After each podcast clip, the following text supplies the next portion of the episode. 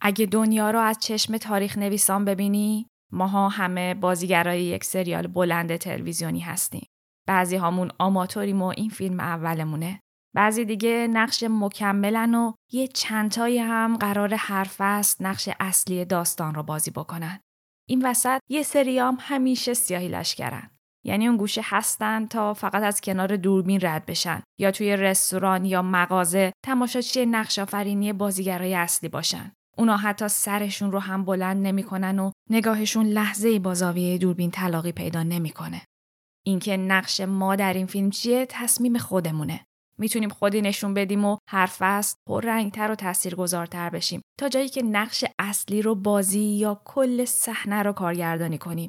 این وسط مهمم نیست که کلاف پرپیچ و خم تاریخ گاهی اوقات نقشای اصلی رو به آدم منفیای داستان یا سیاهی لشکرا میده. چرا که تاریخ ثابت کرده ماندگاری با اون نقش هایی که مردم به نیکی بسپارند به یاد. بغلت می‌کنم میبوسمت به امید روزی که هممون با هم باشیم. همه شمایی که مجبور شدین برین اون طرف یه جا جمع بشین. آره. خب ما یه این مقدمه میرم سر اصل مطلب. اینو گوش کنین یک دو سه خاک این گندم. تو خیابونه. خوشه خشم من و تو تشنه بارون حق ما کم نیست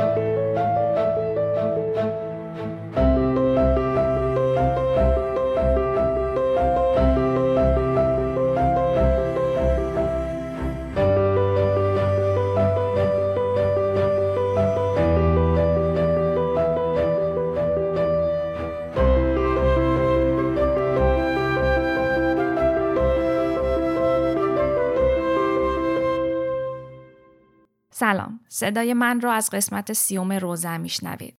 نمی‌دونم وقتی که شما دارید این قسمت رو گوش می‌دید کجای تاریخ و در چه موقعیت جغرافیایی هستید. اما الان که من دارم این قسمت رو ضبط می‌کنم در نیمکره جنوبی اپریل 2023 است. در نیمکره شمالی و در ایران ما بهار سر رسیده. تو این چند ماه اتفاقات زیادی برامون افتاد. چشمامون بارها برای کسانی که از نزدیک نمیشناختیمشون پر از اشک شد. پیروز از دست رفت. امید رفت رویا موند تو ماهای گذشته مدرسه که قرار بود خونه امن بچه ها باشه نفس اونها رو تنگ کرد. عربستان و ایران دست دوستی دادن. ترامپ رئیس جمهور سابق امریکا دادگاهی شد. زنان چهره شهر رو تغییر دادند و ماست بله همین ماست ماستی که سالها بی صدا گوشه میز غذامون نشسته بود تبدیل به ابزار سرکوب شد. شما را نمی‌دونم اما من هنوز حجم اتفاقات این چند ماه اخیر رو باور نکردم. گاهی اوقات فکر می‌کنم یعنی میشه مثل این فیلم های ماورایی یه روز چشم باز کنیم و ببینیم همه این اتفاقا بخشی از یک خواب عمیق بوده که اون شبایی که سایه شوم مرگ رو تا اذان صبح بالای سرمون دیدیم دچار خیال یا توهم شده بودیم. ماها آدمای زیاده خواهی نبودیم. ما مردم انتخاب بین بد و بدتر بودیم. حتی وقتی که دست سنگین تبعیض و محدودیت دور گردنمون پیچید و گلومون رو فشار داد بی صدا سهممون از این خاک رو که قدر دوتا چمدونم نمی‌شد برداشتیم و رفتیم. اما مهاجرتم باعث نشد که این نفرین تاریخی باطل بشه. نیمیمون اینجا و نیمی دیگه در وطن چشممون به تقویم بود تا روزها رو کنار هم بذاریم و فرصتی برای رفتن به خونه فراهم کنیم. بماند که هیچ وقت معلوم نبود چی میشه. که از اون فرودگاه کجا میریم. که می‌تونیم برگردیم. که اگه برگشتیم هواپیمامون بلند میشه. که اگه بلند شد به مقصد می‌رسه. سهم ما از زندگی قرار نبود اینقدر ناچیز باشه اما نمی‌دونم چی شد و کجای تاریخ منحنی ما به نقطه عطفش رسید و ما سر خوردیم تو بخش منفی زندگی. از حال من اگه بپرسید باید بگم که منم مثل خیلی از شماها چند ماه اخیر رو در درد و افسردگی سپری کردم. همونطور که تو قسمت قبلی روزن گفتم از یه جایی به بعد شروع کردم به خوندن تاریخ. اون هم نه هر تاریخی، تاریخ زنان و جنبش هاشون در ایران. کنجکاو بودم ببینم که از کجا به اینجا رسیدیم. کجا رو اشتباه کردیم اوکی اون روز قشنگ آزادی در یک قدمیمون بود اما از سر ناامیدی دستمون رو دراز نکردیم تا بهش برسیم. مرور گذشته به من خیلی کمک کرد. وسعت دیدم و بیشتر کرد و به هم امید داد. فهمیدم که جنبش های مردمی هر چقدر که در زمان خودشون کوچیک و ناچیز به نظر میان یک حلقه از زنجیره بزرگ تاریخ هستند. فهمیدم که موفقیت در استمراره. در این قسمت و قسمت های بعدی روزن قصد دارم در مورد جنبش زنان ایران در صد سال اخیر صحبت بکنم. این اپیزود طولانی تر از اپیزودهای معمول روزنه اما صبوری کنید و تا آخرش رو گوش بدید مطمئنم که پشیمون نمیشید.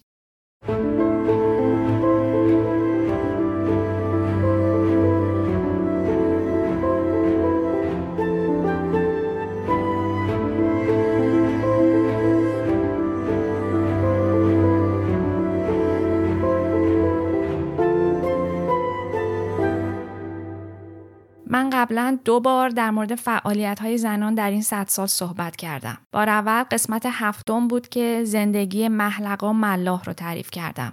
در اون قسمت فعالیت های سه نسل از زنان مبارز رو شرح دادم. بیبی خانم استرابادی، خدیجه افزل وزیری و محلقا ملا. در مینی سریال بیداد روایت 100 سال آواز زنان هم توضیح دادم که وضعیت زنان ایرانی در 100 سال گذشته چه تغییراتی کرده. اون دو قسمت در واقع مکمل این اپیزود هستند. این روزها دو کلمه جنبش و زنان رو زیاد میشنویم.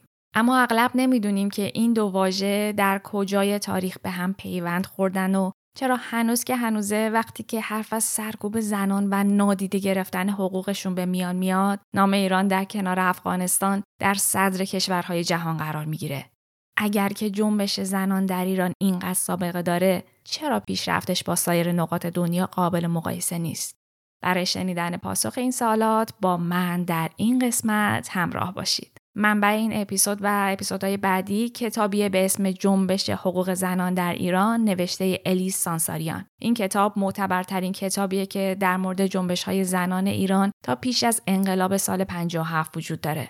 نوشین احمدی خراسانی عزیز این کتاب رو به فارسی ترجمه کرده. به دلایلی که در طول اپیزود بهتون میگم منابع کمی در مورد جنبش زنان وجود داره. برای همین من کتاب الیستانساریان رو مبنا قرار دادم و سعی کردم با استفاده از منابع دیگه وارد جزئیات بیشتر بشم. الیستانساریان نویسنده این کتاب تحقیقاتش رو اواخر دوره پهلوی شروع کرد. اما برای نوشتن این کتاب با چالش های بسیاری روبرو شد. اول اینکه تاریخ نویسان خیلی کم به جنبش زنان پرداخت و منابع تاریخی درباره این موضوع بسیار محدود بود.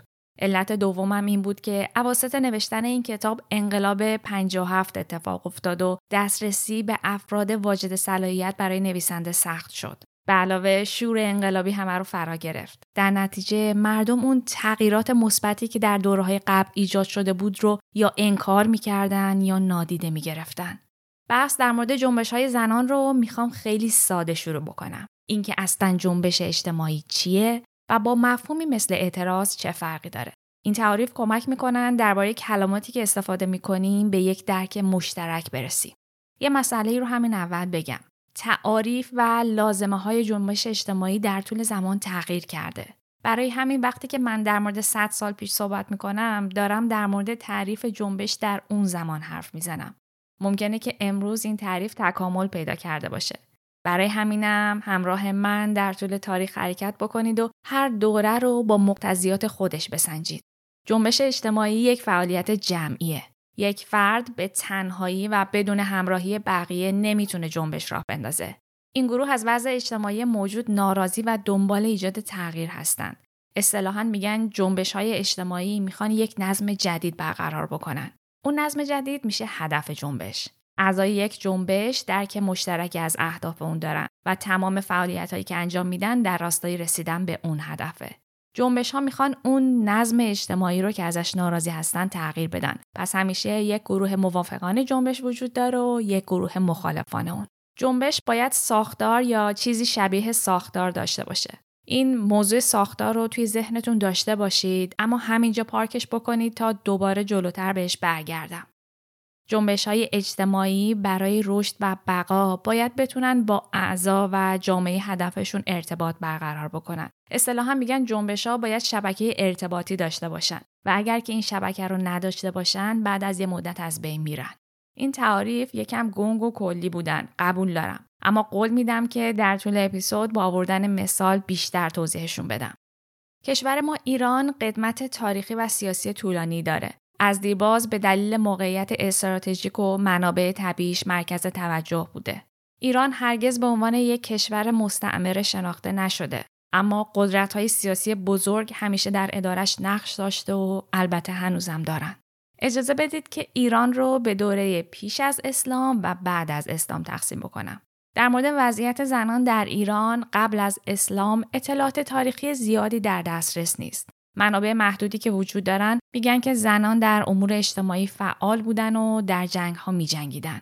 در دوره ساسانیان دو شاهزاده خانم ایرانی با نامهای پوراندخت و آزرمیدخت برای مدت کوتاهی در قلمرو ایران قدیم حکم فرمایی می‌کردند.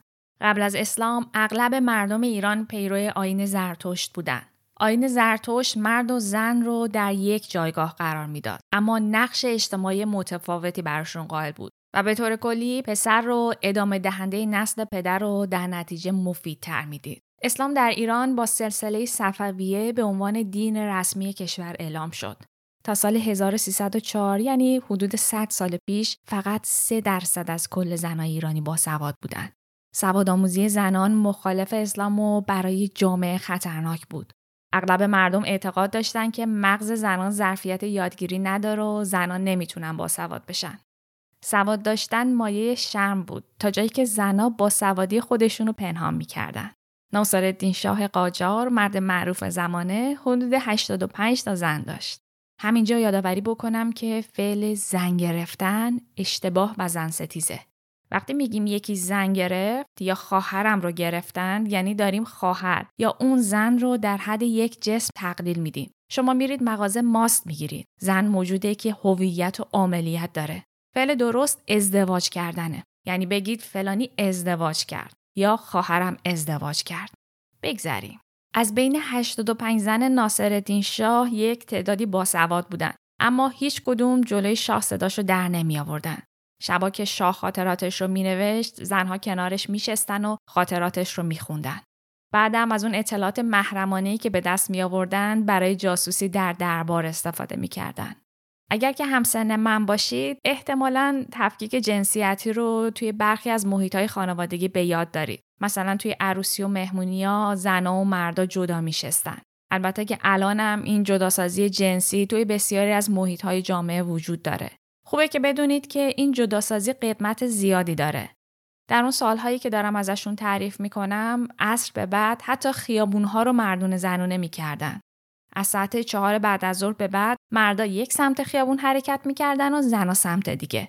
اون وقت اگه زنی می‌خواست از این سمت خیابون بره اون سمت مثلا بره مغازه ماست بخره بند خدا حتما باید از پاسبان اجازه می‌گرفت. پاسبان میومد زن رو زیر نظر می‌گرفت و به سمت دیگه خیابون هدایتش می‌کرد.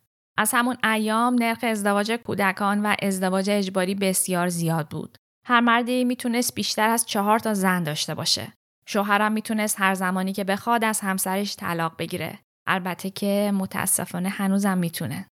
زنان حق رأی نداشتن. نمی‌تونستن مقام سیاسی داشته باشن. اجازه نداشتن نوشتن رو یاد بگیرن. یعنی می‌تونستن خوندن رو یاد بگیرن اما یادگیری نوشتن براشون ممنوع بود. عامه مردم بر این باور بودن که اگه زنان نوشتن رو یاد بگیرن برای مردان نامه عاشقانه می نویسن و آبروی خانواده رو می‌برن. مسخر است نه؟ از اونجایی که اکثریت زنان سواد نداشتن اطلاع رسانی به اونها تقریبا محال بود به جنس دوم بودن عادت کرده بودن و نقش خودشون رو همون چیزی می‌دیدن که جامعه براشون تعریف کرده بود از کوچیکی دخترها رو تشویق می‌کردن که ساکت باشن. ورجه ورجه نکنن. سوال زیادی نپرسند. کنجکاو نباشن. جنس مرد حتی اگه برادر کوچیکتر خانواده بود می‌تونست بر کل زنان خانواده حکمرانی کنه. تو همچین شرایطی که جهل و بیسوادی تو بخش های مختلف جامعه رایج بود یکی از اولین قدم ها برای کمک به زنان آگاه کردن اونها بود. و آگاه کردن معادل بود با تأسیس مدرسه. تو بازموده اولین مدرسه دخترانه به اسم مدرسه ناموس رو در سال 1286 تأسیس کرد. اما اولین مدرسه عمومی تا سال 1297 یعنی 11 سال بعد تأسیس نشد. حتم دارم که در مورد انقلاب مشروطه شنیدید. انقلاب مشروطه یکی از اولین جنبش هایی بود که زنان در اون فعالیت کردند. من در این قسمت وارد جزئیات انقلاب مشروطه نمیشم و یه توضیح خیلی مختصر میدم و رد میشم. چون که هدفم بیشتر اینه که نقش زنان رو بررسی بکنم. اولین جرقه های جنبش مشروطه در سال 1271 زده شد. ناصرالدین شاه قاجار در این سال طی یک توافقنامه امتیاز صنعت تنباکو رو به مدت 50 سال به یک شرکت انگلیسی واگذار کرد. تصمیم ناصرالدین شاه صدای مردم رو بلند کرد. برای اولین بار گروه های مختلف فکری برای رسیدن به یک هدف مشخص در کنار هم قرار گرفتند. مردم، روحانیون، اخشار مذهبی و روشنفکران در کنار همدیگه به این قانون اعتراض کردند. مردم استعمال تنباکو رو تحریم کردند.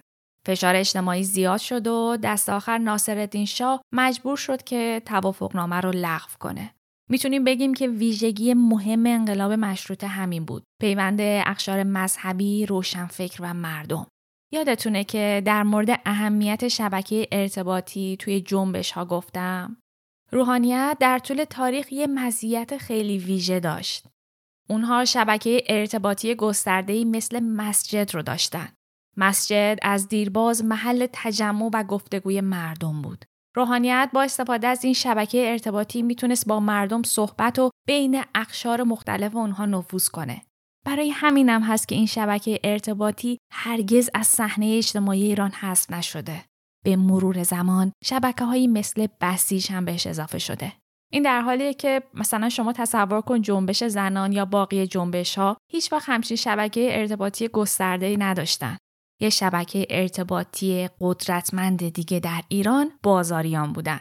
بازار صرفا یک مکان تجاری نبود و نیست. بازار محل تجمع مردم، انبار قلات، کارگاه ها، بانک و مراکز مذهبی بوده. بازاریا علاوه بر قدرت اقتصادی به واسطه قدرت ارتباطیشون هم در بین مردم تاثیرگذار بودن. حالا تصور کنید که در انقلاب مشروطه دو شبکه قدرتمند روحانیون و بازاریا با مردم و روشنفکرها همراه شدن و علیه اختیارات شاهنشاهی اعتراض کردند. سال 1275 پسر ناصرالدین شاه یعنی مظفرالدین شاه به پادشاهی رسید. مظفرالدین شاه اصلاح طلب بود و تغییراتی در کشور ایجاد کرد. مثلا برای پسرها مدارس غیر مذهبی تأسیس کرد. به مردم اجازه تجمع و گرد همایی داد. فضا باز شد و انجمنهای علنی و مخفی زیادی شروع به کار کردند. طی سالهای اولیه حکومت مظفرالدین شاه تا سال 1284 ایران با مشکلات زیادی روبرو بود. زمستان سختی پیش اومد و قیمت مواد غذایی بسیار بالا رفت. دولت امتیازات زیادی به خارجی واگذار کرد و این موضوع باعث نارضایتی مردم و گروه های مختلف شد. همونطور که گفتم من قصد ندارم که وارد جزئیات این اعتراضا بشم ولی اینو بدونید که این نارضایتی ها باعث شد تا اعتراضات مردم گسترده تر بشه. اونها یک خواسته اساسی داشتن تدوین قانون اساسی و محدود کردن قدرت سلطنت. 14 مرداد 1285 مظفرالدین شاه تسلیم مطالبات مردم شد. دستور داد مجلس ملی تشکیل و قانون اساسی تدوین بشه. اما اون گروه های مختلف معترضین که برای صدور فرمان مشروطیت با هم متحد شده بودند حالا که قرار بود قانون اساسی تدوین بشه بینشون اختلاف بود تحصیل کرده ها طرفدار برابری همه شهروندا فارغ از مذهب یا مسلکشون بودن. جناح محافظ کار شامل روحانیون و زمیندارای بزرگ مصمم بودند که از سکولار شدن نظام سیاسی جلوگیری کنند. سکولار شدن یعنی جدا شدن دین از سیاست. توده مردم هم که آگاهی سیاسی چندانی نداشتن و چشمشون به روحانیت بود. در واقع برداشتشون از سیاست و قانون اساسی بسیار تحت تاثیر علما و روحانیون بود. این شد که ملیگرایان اقلیت کوچیکی از مجلس رو به خودشون اختصاص دادن و در نتیجه قدرت چندانی به دست نیاوردن. متاسفانه عجل با مزفر شاه یار نبود و چند روز بعد از اجرای فرمان مشروطیت درگذشت. در بهمن ماه 1285 محمد علی شاه تاجگذاری کرد. محمد علی شاه مجلس رو به توپ بست و فرمان مشروطیت رو لغو کرد. مثل همه دیکتاتورها مردم آزادیخواه بسیاری رو کشت و باقی رو زندانی کرد. محمد علی شاه از پس مدیریت کشور بر نمی اومد. اوضاع به هم ریخت و در نتیجه نارامی ها محمد علی شاه از سلطنت خل و پسر نوجوانش به همراه نایب السلطنه جانشین پدر شد. آشفتگی ها تا سال 1290 ادامه پیدا کرد. تا اینکه بحران بزرگتری جایگزین بحران داخلی ایران شد. جنگ جهانی اول توجه همه مردم دنیا رو به بریتانیا و روسیه تزاری جلب کرد.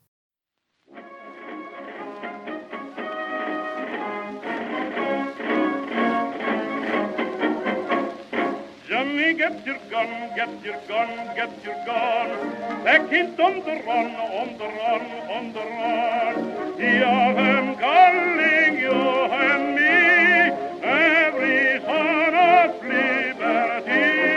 Hurry right away, not delay, go today. Make your daddy glad who have had such a lad. Tell your sweetheart not to find to be proud their boys in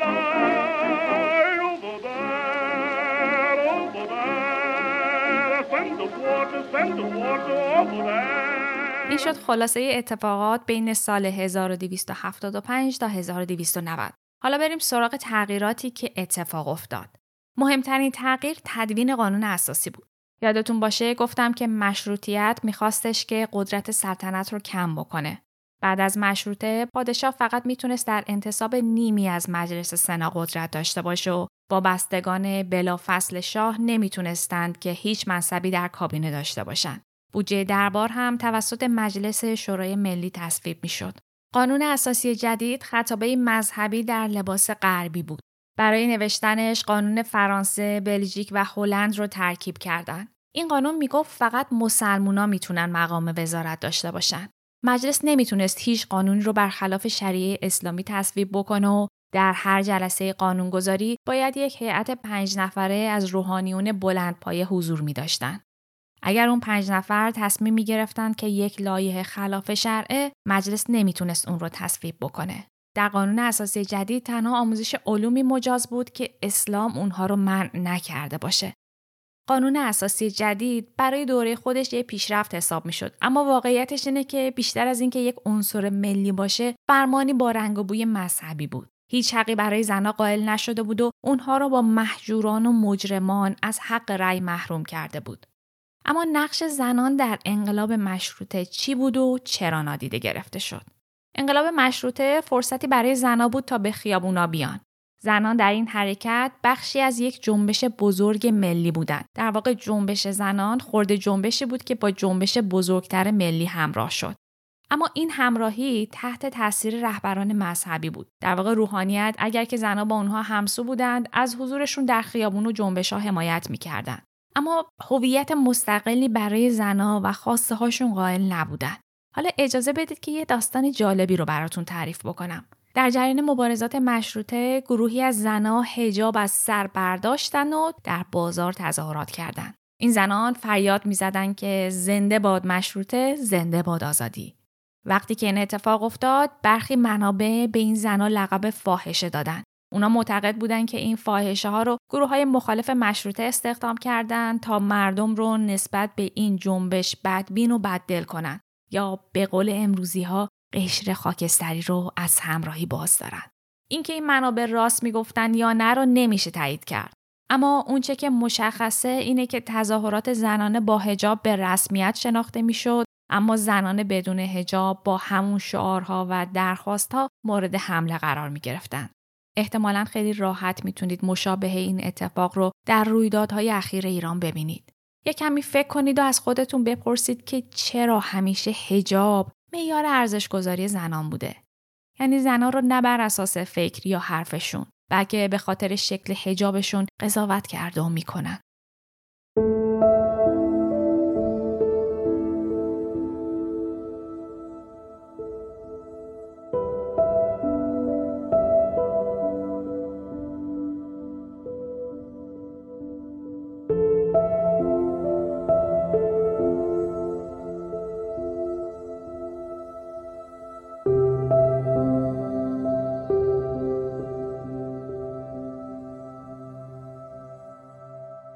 یکی دیگه از حرکت هایی که زنها با حمایت روحانیون انجام دادن در راستای تأسیس بانک ملی بود. وقتی که مجلس تصمیم گرفت تا سال 1324 بانک ملی رو تأسیس بکنه، زنان جواهرالات و زیورالات خودشون رو فروختند تا سهام بانک رو بخرن. زنها می‌گفتند حاضر نیستند که دولت دوباره از کشورهای خارجی وام بگیره. برخی از منابع می‌گفتند که حدود 100 نفر هر کدوم نزدیک 5000 تومن که اون موقع رقم قابل توجهی بود کمک کردند.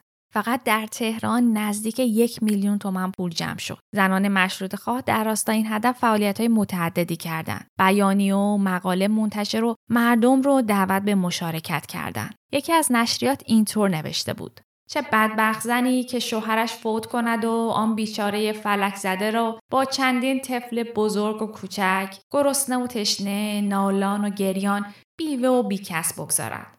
حال این بینوا به که رو آورد و پناه به که برد.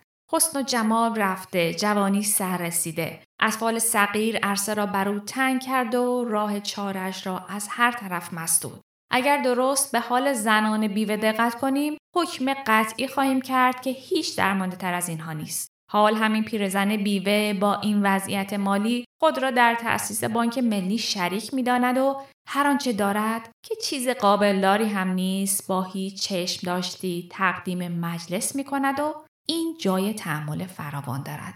زنان در تأسیس بانک ملی از مردا هم جلوتر بودند و به مردا انتقادات زیادی می در یکی از مقالات خطاب به مردها اینطوری گفتند.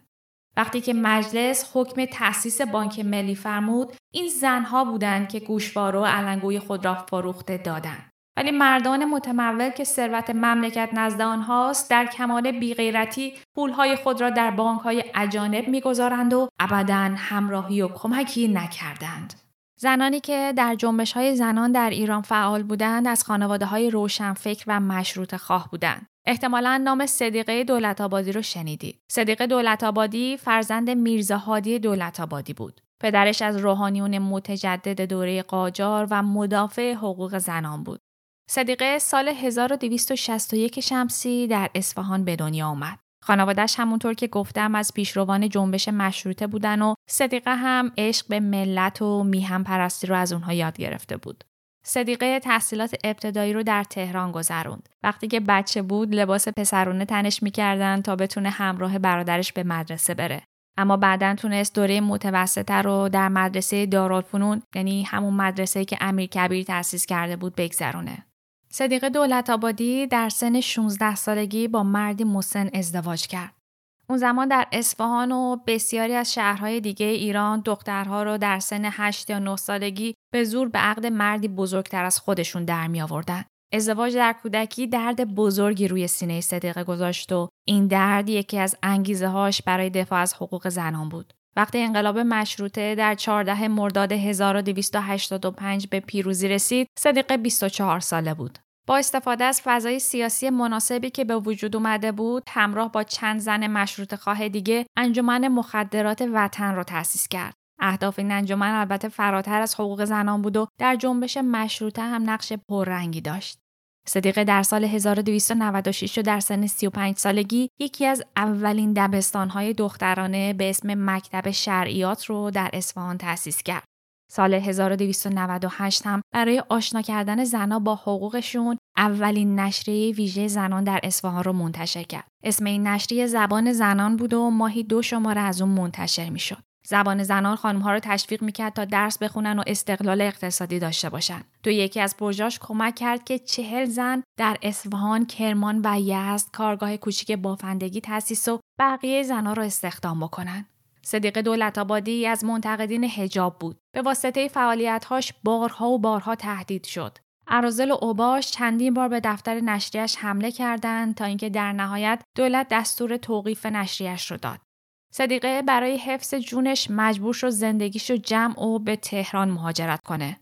اما مهاجرت به تهران هم باعث توقف فعالیتاش نشد. اونجا دوباره نشریه زبان زنان را از سر گرفت. یک مدرسه و یک انجمن زنان دیگه هم تأسیس کرد. سال 1301 یعنی حدود 101 سال پیش صدیق دولت آبادی به نمایندگی از زنان ایران به برلین رفت و در کنگره بین زنان در اون شهر شرکت و سخنرانی کرد.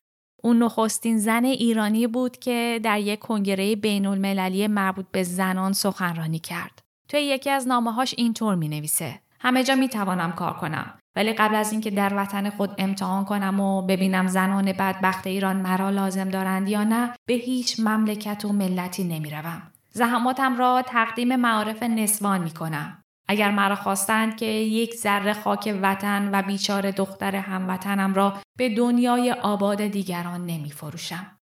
صدیق چنین فکر می کرد و تا پایان عمر بر همان عهدی که بسته بود باقی ماند. هشتاد سال زندگی کرد و حتی بعد از مرگش هم از گزند متعصبان در امان نموند. سنگ قبر صدیق دولت آبادی در مرداد ماه 1359 توسط انقلابی های رادیکال تخریب شد.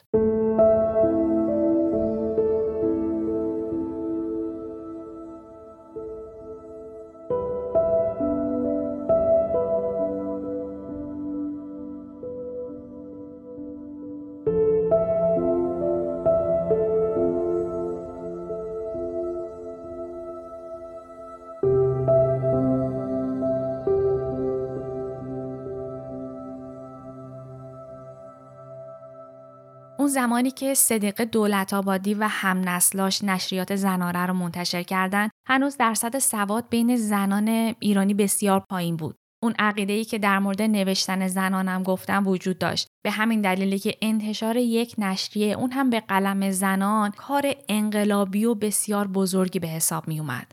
توی اون دوره و اصولا در تاریخ ایران یکی از متداول ترین ابزارها برای اعتراض به وضعیت موجود شعر بوده.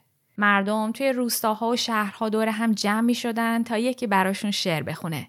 شعرهای زیادی هم در بیان نارضایتی از جایگاه زنان گفته و منتشر شده. من اینجا می‌خوام که یه موردش رو براتون بخونم. جمال زن نه همین زلف پرشکم باشد. نه آرز چو گل و قنچه دهم باشد. نه ژوپ اطلس و نه جامعه کرپ جورجت. نه کفش برقی و نه چین پیراهن باشد. جمال زن به حقیقت کمال و افت اوست. چنین زنی همه جا شمع انجمن باشد. سبا قول من این نکته را بپرس از مرد چرا ضعیف در این مملکت نام من باشد؟ اگر ضعیف منم از چه رو به عهده من؟ وظیفه پرورش مرد و پیلتن باشد. شعر جالبی و سوالات خیلی مهمی هم مطرح می‌کنه.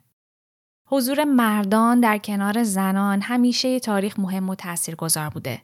در این بازه تاریخی هم عدهای از روشنفکران مرد به شدت از زنها حمایت می‌کردند. اونها اعتقاد داشتند که جامعه به تغییرات بنیادی احتیاج داره و این تغییرات جز با بهبود وضعیت زنان حاصل نمیشه. یعنی تا زنان آزاد نشند جامعه آزاد نمیشه. حتما کنجکاو شدید بدونید که این مردان پیشرو چه کسانی بودند. روشنفکرانی مثل میرزاده عشقی، بهار و ایرج میرزا.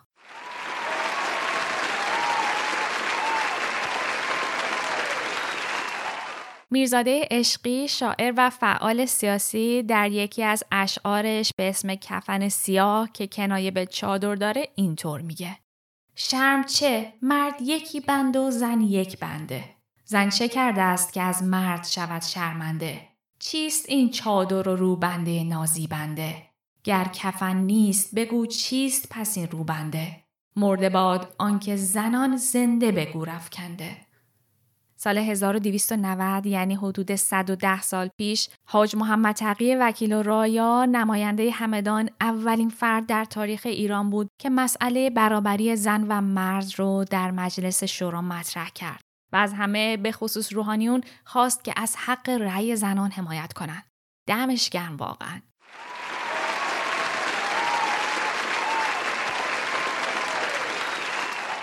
یکی از روحانیون با این درخواست به شدت مخالفت کرد و گفت که همچین عقایدی موجب وحن اسلام میشه.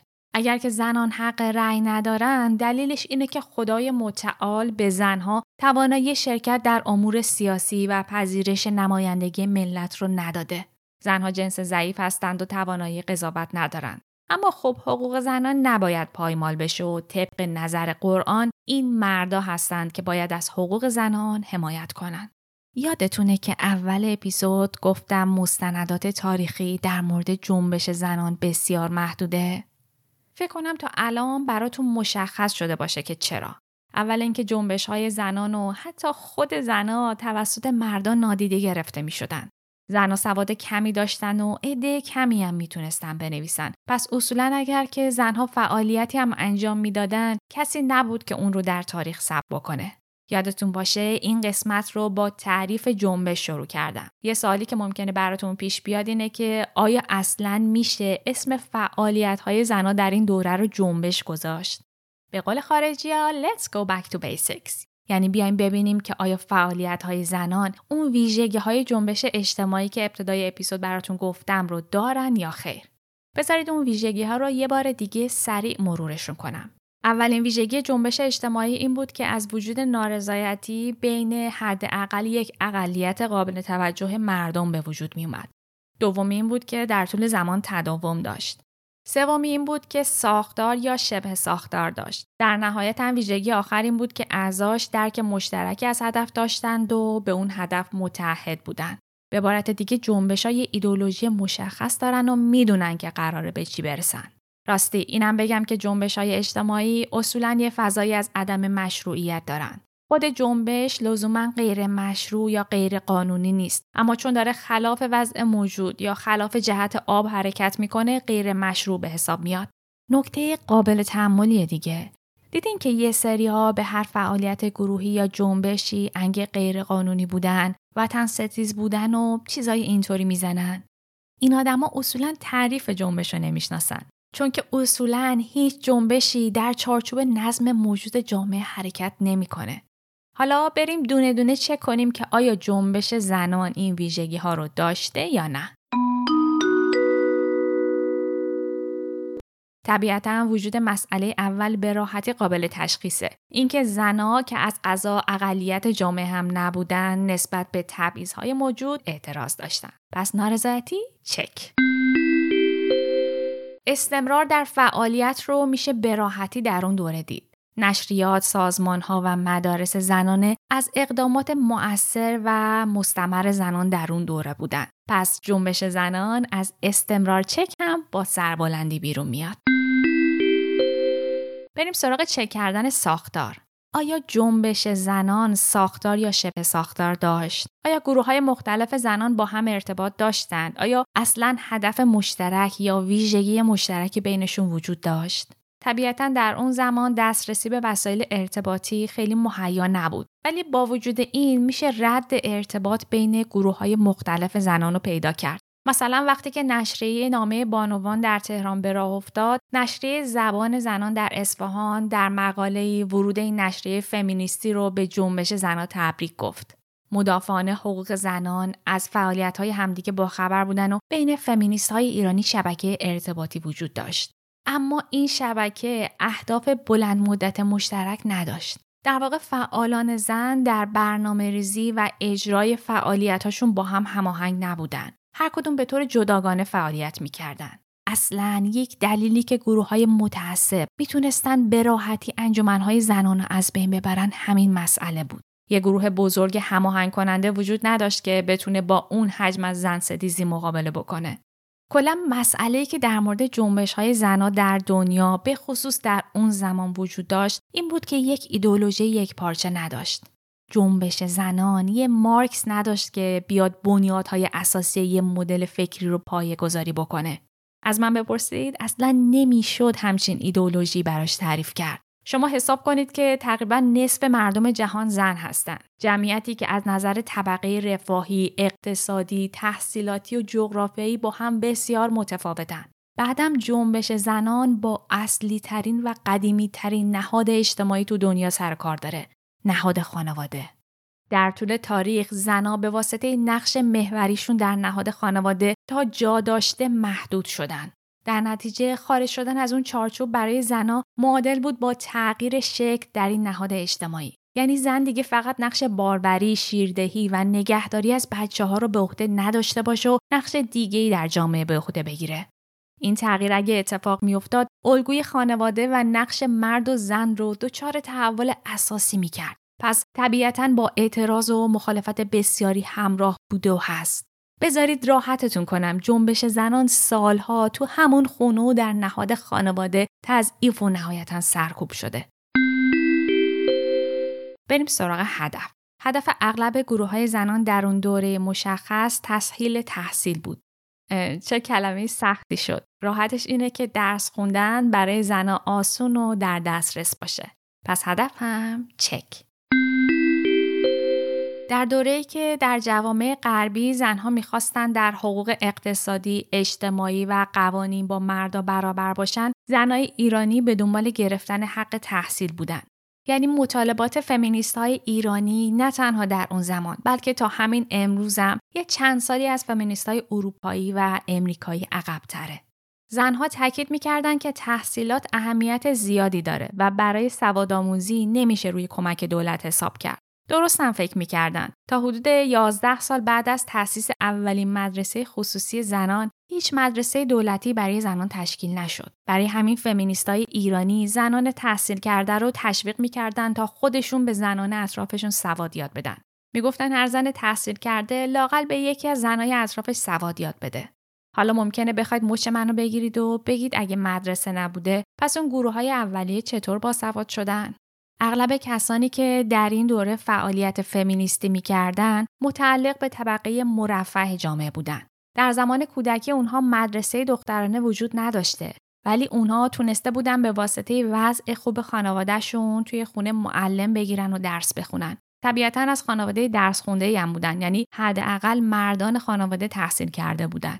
با وجود این حتی در این گروه از دختران هم ازدواج بین سن 9 تا 16 سال بسیار رایج بود. نمونهش همین صدیقه دولت آبادی. پدرها اجازه می‌دادند که دخترها درس بخونن اما همچنان اعتقاد داشتن که دختر باید زود ازدواج کنه یعنی حتی تعلق به سطح بالای جامعه هم باعث نمی‌شد که زنها از این ها مستثنا بشن در نتیجه درد و دقدقه های زنان طبقه مرفه با طبقات پایینتر بسیار مشترک بود جنبش زنان در بین طبقه متوسط رو به بالا وجود داشت. تمرکزش در تهران بیشتر و در شهرستان کمتر بود.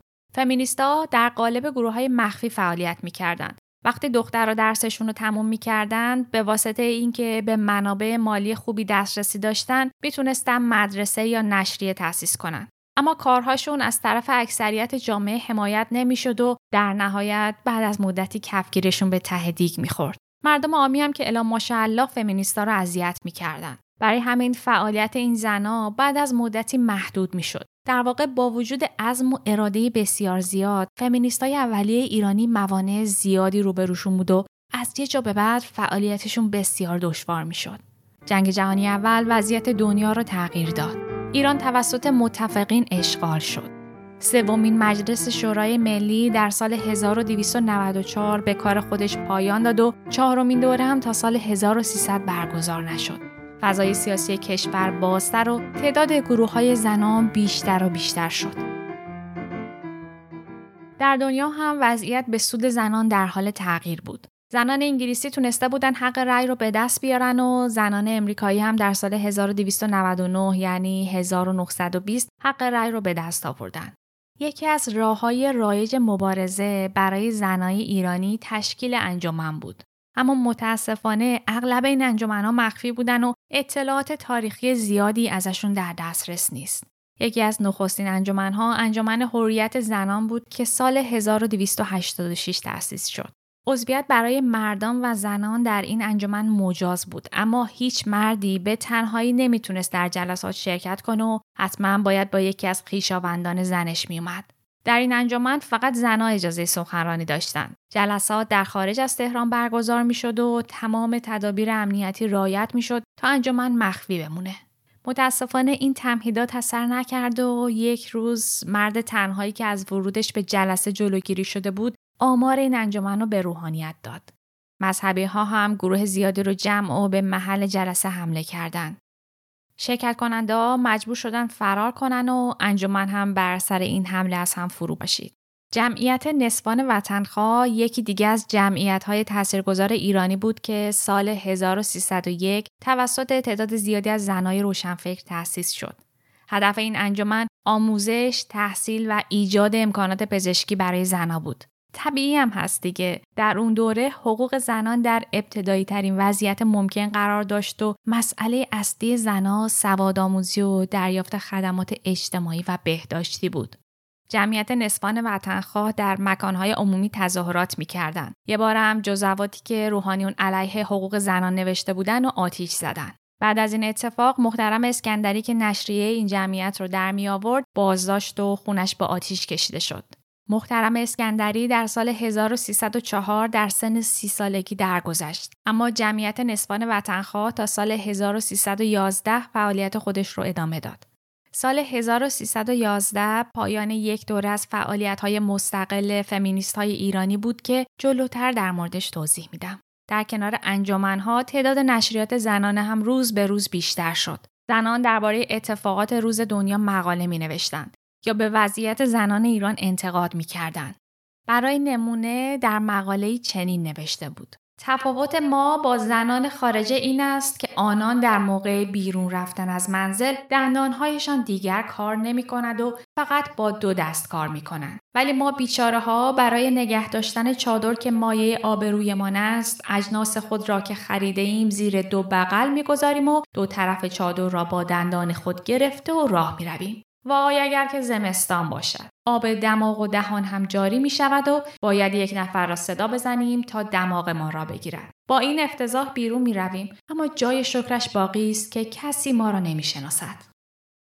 انتشار عالم نسبان در پی اعلام قانون کشف هجاب در زمان رضاشاه متوقف شد. شاید وقتش باشه که سفر کنیم به دوران رضاشاه. رضاشاه در سال 1299 وارد عرصه سیاست ایران شد. احمدشاه قاجار اول رضاخان را به عنوان وزیر جنگ انتخاب و کمی بعد هم به نخست وزیری منصوبش کرد. مصدق از مخالفان اصلی سلطنت رضا شاه بود. می‌گفت اگر رضاخان به عنوان شاه منصوب بشه، جمهوریت از بین میره.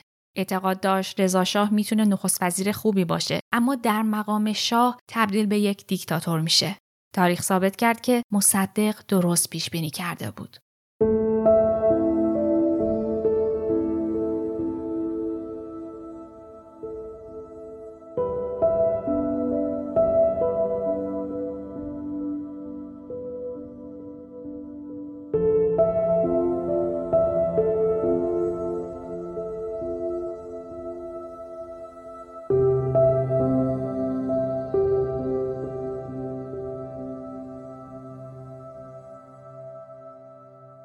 جنبش زنان در دوره رضاخان به مرور رو به زوال رفت. این زوال رو میشه به دلایل مختلفی نسبت داد.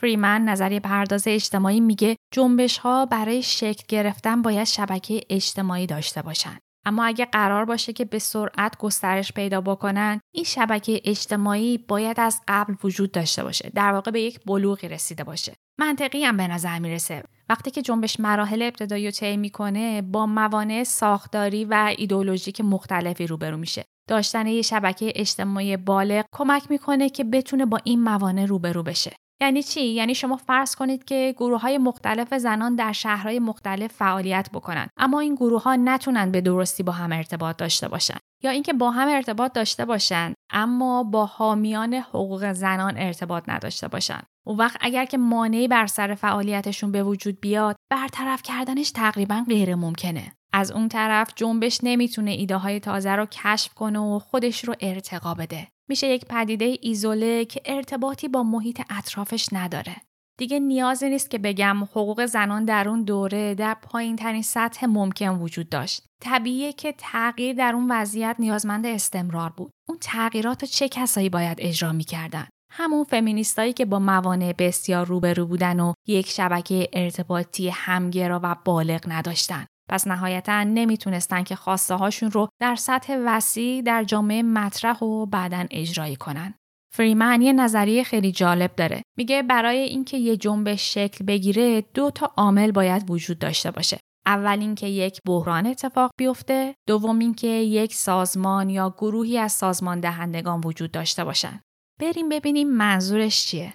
جنبش هایی که در سالهای اخیر دیدیم رو مرور کنید. اونهایی که به ذهن من اومد همشون در پی یک بحران شکل گرفتن یا اینکه ادامه جنبش قبلی بودن و به واسطه یک بحران جدید جان تازه گرفتن حالا بذارید یه رازی رو بهتون بگم نه تنها جنبش ها با بحران شدت می‌گیرن بلکه ایجاد یک بحران بزرگتر باعث میشه اون جنبش کوچیکتر در سایه قرار بگیره مطمئنم که مثال این مورد رو هم می‌تونید فراوون پیدا کنید. این بحران ساختگی می‌تونه محاکمه و کشتن مردم بیگناه باشه یا آتیش سوزی ساختگی یا مسمومیت دانش آموزا یا موارد بسیار دیگه ای که شما بهتر از من بلدشون هستیم بابا حکمم رو دادن. میگن ضد نظامم. دیگه تو صفه دامم.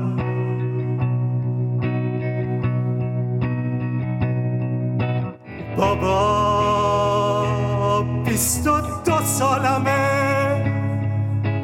پر از زندگی آواز و زمزمه.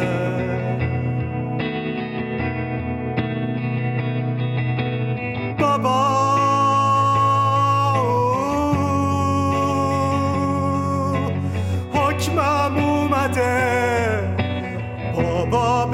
به مامانم ما چیزی نگو.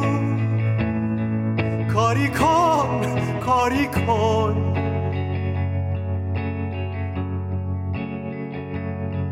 به مامان چیزی نگو. فریمن میگه مهمه که جنبش ها رهبر داشته باشن. اما بین رهبری و سازماندهی تفاوت وجود داره. رهبر جنبش سمت و سوی ایدئولوژیکی و خواسته های اون جنبش رو مشخص می‌کنه اما نقش سازمان دهنده نیست. سازمان دهنده خط و مسیر رو از خود فعالان جنبش می‌گیره. در واقع سازمان دهنده خودش بخشی از جنبشه که با توجه به خواسته اعضای جنبش فعالیت ها رو برنامه ریزی و هدایت می‌کنه. فریمن میگه یه جنبش نمی‌تونه رهبرای زیادی داشته باشه چون نمی‌تونه چند تا ایدولوژی داشته باشه اما می‌تونه چند سازمان دهنده داشته باشه و اگر که هیچ کدوم رو نداشته باشه رشدش کند و در نهایت متوقف میشه. در بازه تاریخی که صحبتشون می‌کنیم تا قبل از رضاشاه شرایط درونی و شرایط بیرونی برای رشد جنبش زنان وجود نداشت. ایران در اون زمان از نظر سیاسی و اقتصادی هنوز توسعه کافی رو پیدا نکرده بود. روحانیت نقش مهمی در جامعه داشت و خودش از مخالفان بزرگ فعالیت های زنان بود. شبکه ارتباطی گسترده وجود نداشت سیستم پستی هم چندان پیشرفته نبود. سفر کردنم که خیلی سخت بود. علاوه بر همه اینها بحرانهای بزرگتری وجود داشت که جنبش زنان را تحت تاثیر قرار می‌داد. مثل تغییر نظام حاکمیت یا جنگ جهانی. مجموع این موارد باعث افول جنبش زنان شد اما یک عامل تاثیرگذار دیگه نقش خود رضاخان بود حکومت رضاشاه اقدامات مثبتی در جهت حقوق زنان انجام داد و تونست حمایت گروه زیادی از فمینیستها رو جذب کنه در این دوره قوانین طلاق و ازدواج تغییر کرد. های آموزشی برای زنها فراهم شد و مهمتر از همه کشف حجاب اتفاق افتاد. رضاخان قانون تعدد زوجات رو لغو نکرد اما یه اصلاحات محدودی درش ایجاد کرد. خیلیا میگن یکی از مهمترین دلایلی که این قانون رو لغو نکرد این بود که خودش سه تا زن داشت. طبق قانون جدید ازدواج موقت و دائم باید در وزارت دادگستری یا یک مرجع رسمی دولتی ثبت می‌شد. طرفین ازدواج می‌تونستن در سند ازدواج هر شرطی که می‌خوان بگذارن. مثلا زن می‌تونست این شرط رو بگذاره که اگه مرد با زن دیگه ازدواج کرد زن بتونه ازدواج رو به نمایندگی از شوهرش باطل کنه.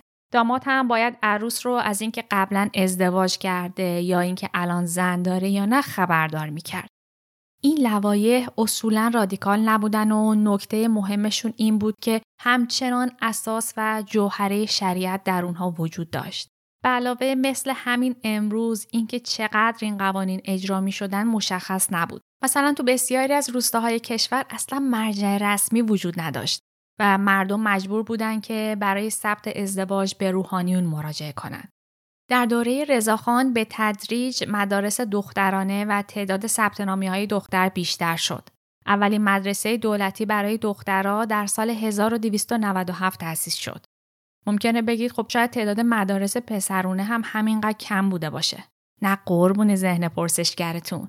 در اون زمان تعداد مدارس خصوصی پسرها چهار برابر بیشتر از مدارس خصوصی دخترها بود. آموزش پسرها وضعیت بسیار بهتری داشت. موانع اجتماعی و مذهبی برای آموزش پسرها کمتر بود و درصد سوادآموزی و تحصیل در بین مردا بسیار بیشتر بود. رضاشاه آموزش دختران رو تشویق می‌کرد اما مشکلی که وجود داشت این بود که تعداد معلمای زن بسیار کم بود. برای همین وقتی که دانشگاه تهران در سال 1315 تأسیس شد در همون سال اول زنان هم به همراه مردان وارد دانشگاه شدند. این یک اتفاق بزرگ و مهم برای زنها بود و راه رو برای فعالیت حرفه اونها باز کرد. کشف هجاب در سال 1314 اجرایی شد. در سالهای اول این قانون به شدت اجرا می شد. یعنی پلیس هجاب زنان را از سرشون می‌کشید و تیکه تیکه می‌کرد و هر چیزی که ذره نشون از هجاب داشت ممنوع بود. سالهای بعد که روسری در اروپا مد شد دولت در این مورد نرمش بیشتری انجام می‌داد و با روسری به اون شدت برخورد نمی‌کرد. چه قبل از سال 1314 و چه بعد از اون نظرات مختلفی در مورد کشف هجاب وجود داشت. ادهی بیهجابی رو تقلید از غرب می‌دونستن و می‌گفتن که بیهجابی زنان باعث انحطاط جامعه و بی اخلاقی در مردان جوان میشه. عدهای از زنان هم از بیهجابی حمایت می‌کردن و انحطاط اخلاقی در جامعه رو ناشی از سرکوب زنان می‌دونستن. حالا بماند که کشف هجاب خودش مصداق دیکتاتوری بود. یادمون نره چه کشف هجاب و چه داشتن هجاب اگر که اجباری باشه مصداق دیکتاتوری به حساب میاد. در پایتخت با به قدرت رسیدن رضاشاه کشف هجاب زنان راحت تر انجام شد. زنای طبقات تحصیل کرده که مستعد این موضوع بودن راحت هجابشون رو برداشتن. رضاشاه هم ترتیبی اتخاذ داد تا با عرازلی که به زنایی بدون هجاب اهانت می‌کنن به شدت برخورد بشه. شاید بشه گفت که قربانیان اصلی قانون رضاشاه زنای طبقه متوسط و فقیر شهری بودن. چون زنان تحصیل کرده که مشکلی نداشتن. زنای روستایی هم که توی مزاره مقید به هجاب شهری نبودن. از طبقه متوسط بیشتر از بقیه تحت تاثیر قرار گرفت. زنها در خارج از تهران به جای چادرای مشکی چادرای رنگی سرشون می‌کردن. اما شواهد نشون میده که باز هم در برخی از نقاط مورد اهانت قرار می گرفتن. چه از طرف طرفدارای هجاب چه از طرف مخالفان اون. شاید بخواید در مورد تاریخچه قانون کشف هجاب بیشتر بدونید. قانون کشف هجاب اجباری به یک باره اجرا نشد. وقتی شاه افغانستان امان الله خان و ملکش ساریه در سال 1308 از ایران دیدن کردند، ملکه افغانستان در این دیدار بدون هجاب ظاهر شد. روحانیون به این کار اعتراض کردند اما رضاخان همچین بعدش هم نیومد. رضا شاه در اون سفر خیلی تحت تاثیر اصلاحاتی که شاه افغانستان در کشورش انجام داده بود قرار گرفت. وقتی شاه و ملکه افغانستان به کشور خودشون برگشتند، اواخر سال 1308 دولت محافظه کار و مذهبی در افغانستان به جای امان الله خان به قدرت رسید. این شد که شایعات در مورد قانون کشف هجاب تا سال 1313 که رضا شاه به ترکیه سفر کرد مسکوت شد. وقتی رضا شاه از ترکیه برگشت به قولی فیلش یاد هندوستان کرد و دوباره شایعاتی مطرح شد که قرار ورود دختران با هجاب رو به مدارس ممنوع کنه. اما باز هم تغییراتی حاصل نشد. تا اینکه بالاخره سال 1314 این قانون اجرایی شد. قانون کشف هجاب تاثیرات شگرفی داشت. این قانون همونطور که عرصه رو برای حضور گروهی از زنان مهیا کرد باعث شد اون گروه از زنان که به هجاب اعتقاد داشتن به خصوص زنای مسنتر خونه نشین بشن. برای اونها بیهجابی مثل برهنگی بود و ترجیح می‌دادن که بیرون نرن. وقتی که هجاب برداشته شد زنان مجبور شدن کلاهای اروپایی بپوشن. در یک مورد به کارمندان وزارتخونه های دولتی گفتن که حقوق ماه بعدشون رو به زنانشون پرداخت می‌کنن. تا زنان این کارمندا برای دریافت حقوق هم که شده مجبور بشن کلاه فرنگی بپوشن و به محل کار شوهرانشون برن. مخالفت با کشف هجاب در بین روحانیت بسیار شدید بود اما رضا شاه تونست صدای این جمعیت رو خاموش بکنه. البته کمی بعد از کشف هجاب استفاده از روسری مجاز شد و زنان معتقد به هجاب هم تونستن که از انزوا بیرون بیان.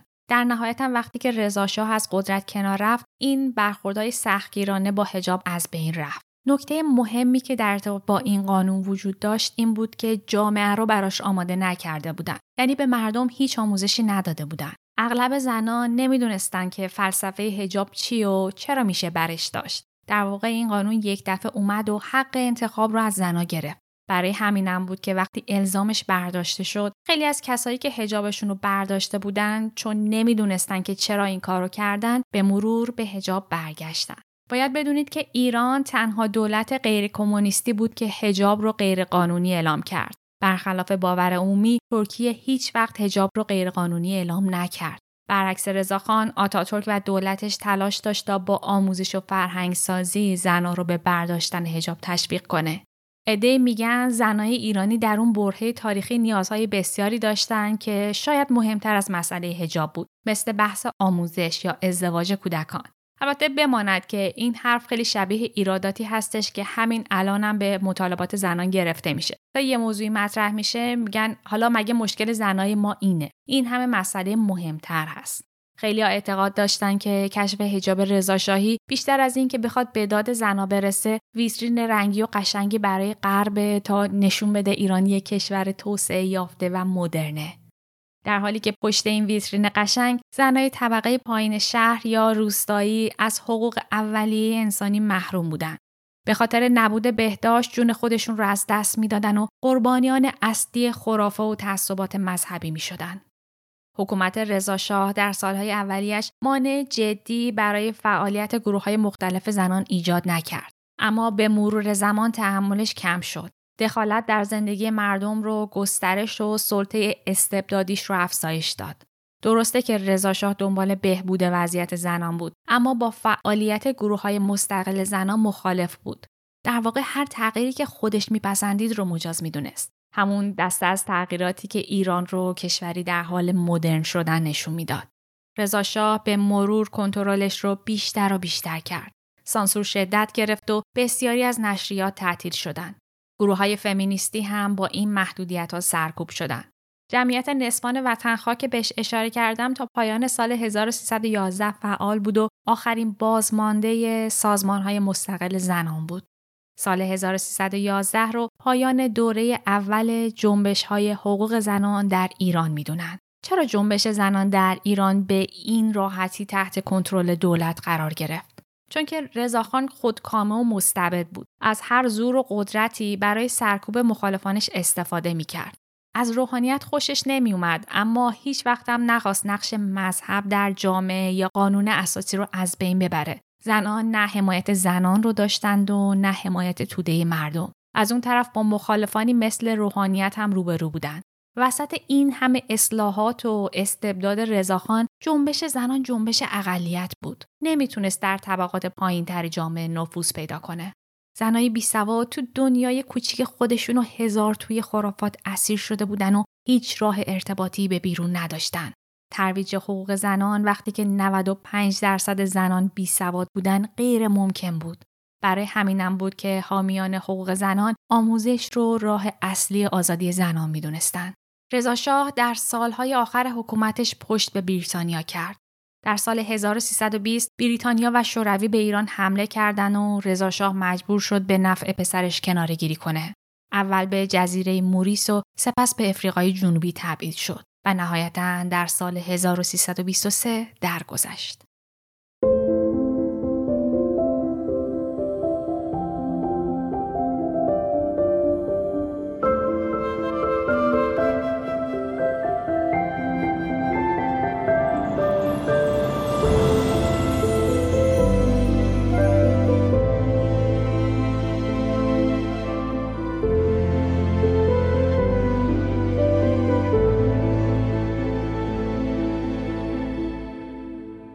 قسمت سیوم پادکست روزن بود که در فروردین ماه 1402 منتشر میشه. در قسمت بعدی قصد دارم که به جنبش های زنان در دوره محمد رضا پهلوی بپردازم. ممنونم که همراه هم بودید و روزن رو گوش دادید. سال نو شده و بهار سر رسیده. امسال اما جای خیلی پیش ما خالی بود. می‌خوام آخر این اپیزود به جای حرفای پایانی یک دقیقه به یاد همه جانهایی که پرپر شدن سکوت کنم. از شما هم دعوت می‌کنم که همین کار رو انجام بدید. اسامی و تصاویرشون رو از نظر بگذرونید و یادشون رو زنده نگه دارید. تا آن روزی که روزگار ظلم به سرایت و آفتاب براید و حقیقت در چهره مردم بدرخشد و عشق آن سپید دمی گردد که به سویان گام برمیداریم.